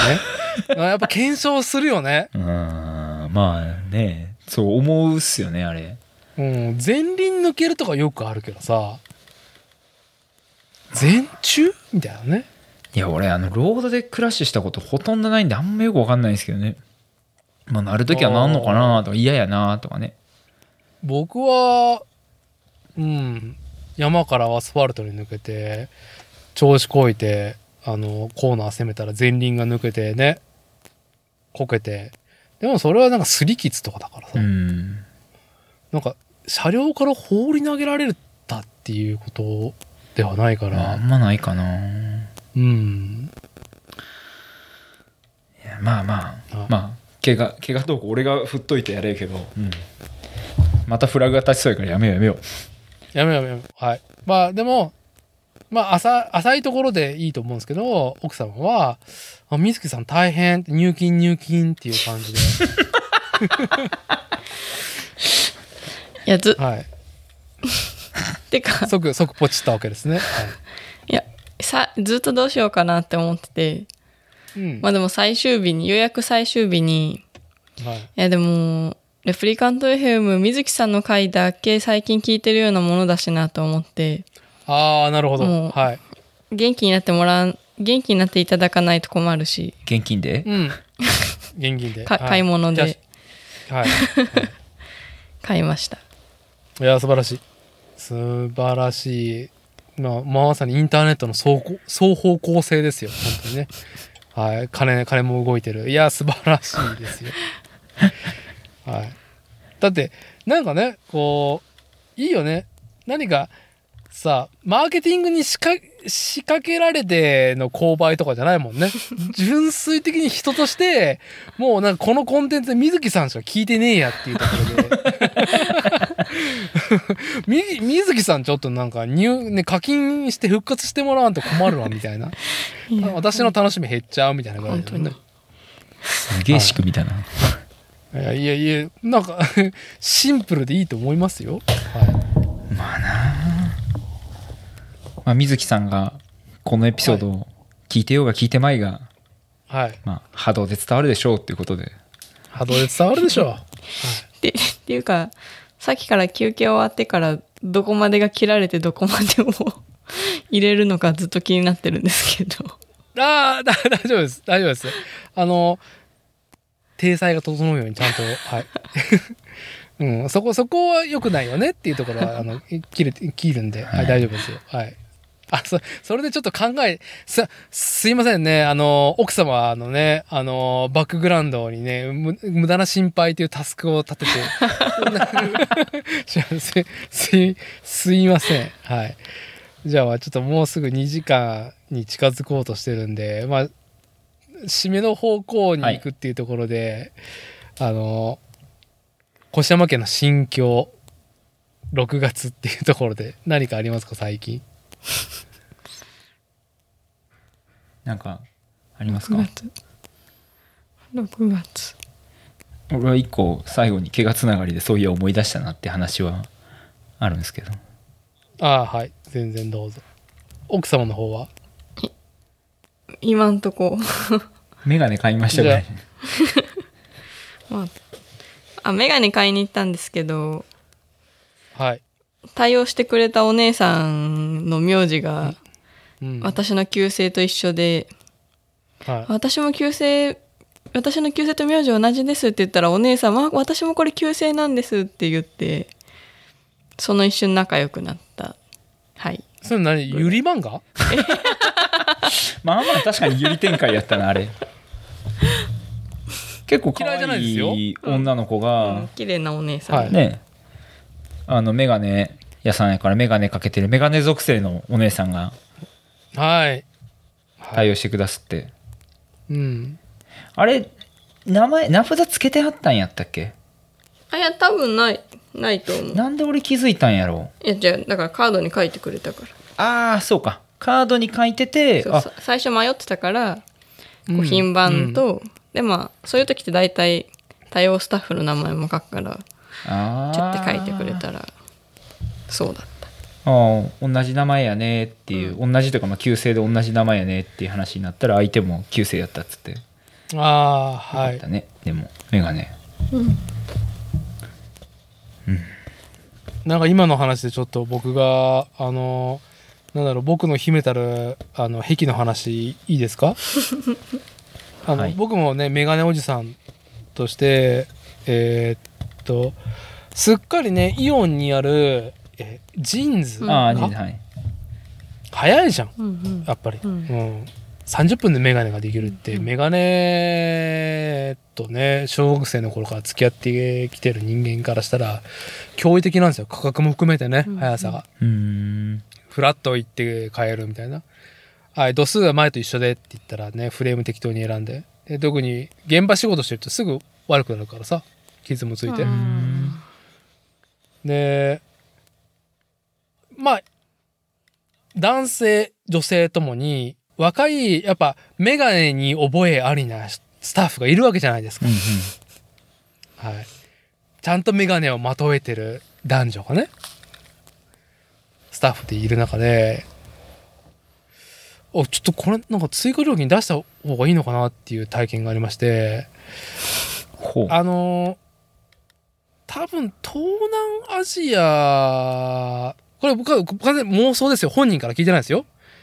おそらく留学で日本に来てる東南アジア、うんタイとか、ベトナムで、まあ当然留学できてるから賢い子ですよ。うんうん。が卒業して日本企業に就職、日本国内で働くってことになって、ジーンズに勤めてメガネを売ってると。褐色で 20代前半で、うんうん眼鏡がバッチリ似合ってるその異国感？うんうんの片言の日本語で接客されるのにうわあこれちょっと何これ？なんか指名料とか出した方がいいのかなっていうふうに おじさんにポイントなんや？はいはい。で地方都市だとないからそういうの。本当にね。外国人はいるけどね労働者としてね、うん。そういう美しい本当にああいいのいい時間来たなっていうね。はい。安い眼鏡を買いに来てるだけなのにいい時間来たな はい。消耗品のね眼鏡買いに来てるだけなんだけどなっていうのに、はい、もうその彼女はいないんですけどね。おれへんねんや。うん。ねはい。そうですかいやあの小島さんのそのなんか怪我の話とかいうのは何なんですか？えああ。怪我の話つながりで。あのーもうこれくっそしょうもない話なんですけどね。は俺も実を言うとさっきの話でいくというん。あのー落車したんですよ前。でそれは何で？ロードバイクで。おおで何やっつうとえっ、と一旦停止無視した車がバンって飛び出してきて、止まれんくて激突したっていう。はい。ただの事故。事故。一回食らってですね。はい。3月ぐらいかな。んで、まあ、肩とか手ついたから結構体ボロボロになってまあ人身なんで病院に通ってみたいな感じで数ヶ月過ごしてたんですよ。そうだったんだ。でそう。でまあまあそんなひどくなかったんでよかったんですけどしばらくチャリンコもちょっと乗れんかったりとかしてたんですけど。うんうん。でなんか馴染みのえっと整形まあ結構信頼してる整形でもよかったんですけど近所に行きつけのスポーツ整形みたいなのがあったらいいなと思って、まあ、せっかはくどうせ保険やし、まあただみたいなもんやろうからそうね。そうえっと、スポーツ整形探して、まあ、そしたら車っていうかもうチャリで10分圏内のところにまあ、それなりに新しくてそれなりに大きいもうなんとかスポーツ外科みたいななんかあスポーツ整形外科かみたいな名前のところがあったんで、もうこれはいいわと思ってこう、まあ、ちょっと Google 見ながら行ったんですよね、うん。だからその初日行った日に、えっと、受付でちょっと事故なんですっつって言ったら「はい。あ今日院長いないんですけどいいですか?」って言われたんですよね。うん。院長いないけどいいですかの意味がちょっとよく分かんないんですけどとりあえず俺は体が痛いかはい。らレントゲン取ってくれやみたいな、はい。でまあ、はい。その事故の、えっと、受付番号みたいなのもあったのでそれを伝えながら、まあレントゲンバシバシ取ってで診察室入ってそのドクターみたいな人開口一番おじいちゃんみたいな人かな。あの、うん。院長じゃないと診断できないんですって言われたんですよね。ええと思って。わしは何しに来たんやっつって。はいはいはい。おどういうことやと思いながら分かりましたっつって。結局その日診断されずにレントゲンだけ取ってそのはい。謎のドクターの話だけちょろっと聞いて帰ったみたいな感じだったんですようん。ほんで次々いついつ院長来てるんでその日に来てくださいって言われた日に行ったらはい。まあ横柄な まあ横柄な院長さんでいらしてはい。僕が見るから治るんですみたいな感じの院長さんで あもうこいつ来てんなと思って、まあ、でももう、年齢は年齢はいくつぐらいなの？そうですね中年小太り489だっていうより上ぐらいとかかなはい。で、まあ、ちょっと顔いかつい見た目なんですけどどうもうん。こう壁に飾ってあるなんかポスターとかなはい。症状的なものとかで見るとそのボクシングかなんかの権威なんかなちょっと分かんないんですけどまあ、スポーツにこう関連してる、えっと、そういうのもしなんかどっかの帯同とかですかね分からへんけどしながらそこの整形もやってるみたいなあーななんかいいですねその尼崎っていう土地柄とはい。ボクシングっていうところと、専門で見てる医者っていう行間ありますね。はい。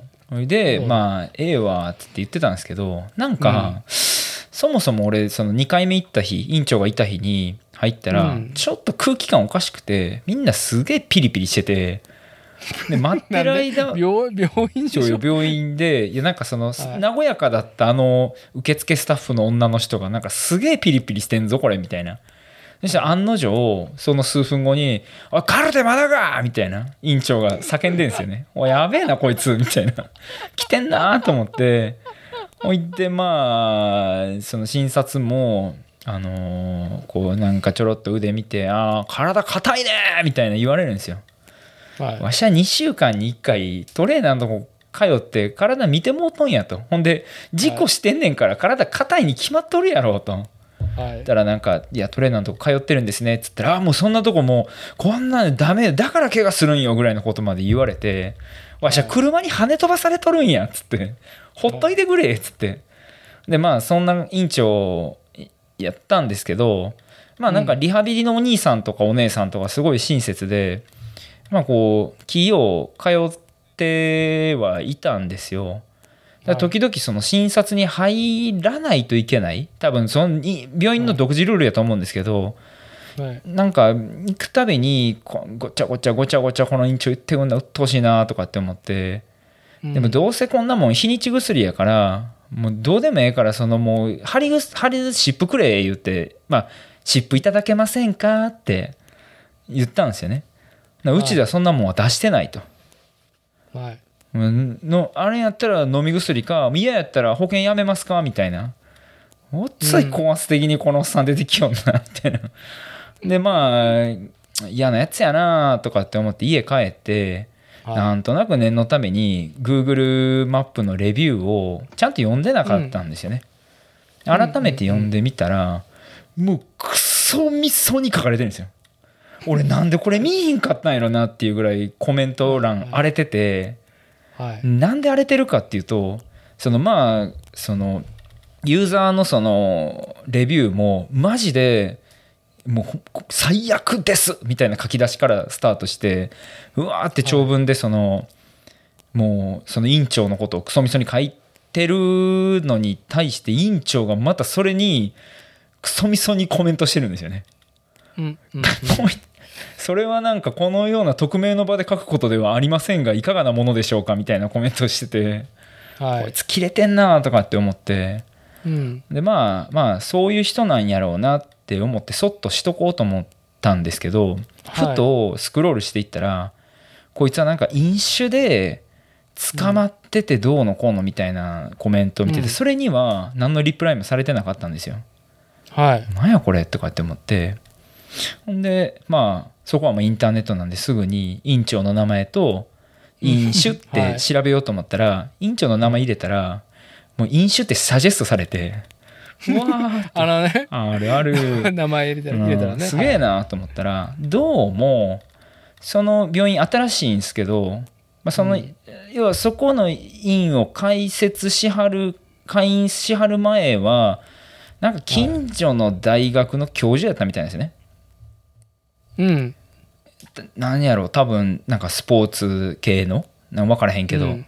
のなんとか、うん分からへん。なんとか部のその教授やったらしいんですけどうん。ゴリゴリ飲酒であの大学からの帰りに捕まってうん。で逮捕歴があったんですよ。はい。でまあいかつよっさやなと思ってたんですけどその魚拓みたいにそのニュースが残っててそうんの供述内容が相当おもろくておう「あのお前飲酒したやろ」ってまあ警察に聞かれるじゃないですか。そしたらうん犯人の何々教授はあのユンケル40本飲んだだけってコメントしたらしいんですよ。ああちょっと医学的根拠をね 医者として何かこう逆にしお前はそういう体のこと知らないだろうっていうユンケル警察40本飲んだら酒出んねんみたいな感じでバチンいったったみたいで、がはい。うわもうそのもう言い訳としてももうめちゃめちゃやしはいめちゃめちゃ破綻してるやんと思ったらもう次の日にゲロってるんですよ。やっぱり酒飲みましたっつって。あの大大瓶3本飲みましたってゲロってる記事まで出てきて。はいマジでこいつクソやなと思って。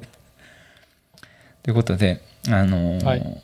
事故にあったから保険でそこに行ってるんですけどもうレビューは読んでから行こうぜっつって俺に。ああはい。改めて、まあね事故はすんなよっていうことで。事故っていうかね怪我すんなよっていうところでね。怪我したらそんなやばい医者とも出会うぞっていう、はいはい、話まあでした、収録ではしないですけど僕もやっぱタクシーにひかれて 最終的にあの保険金をやっぱあの両手ぐらいもらったっていう話はオフレコードではい。しますんではい。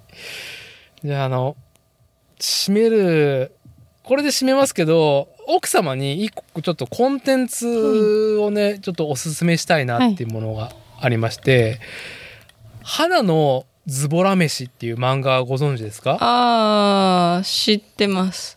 いや知ってるぐらいでいいんですよ。あのーえーっと花のズボラ飯はなんだろう原作付き原作っていうか原作があって作画を水沢悦子さんっていう方、うんうん。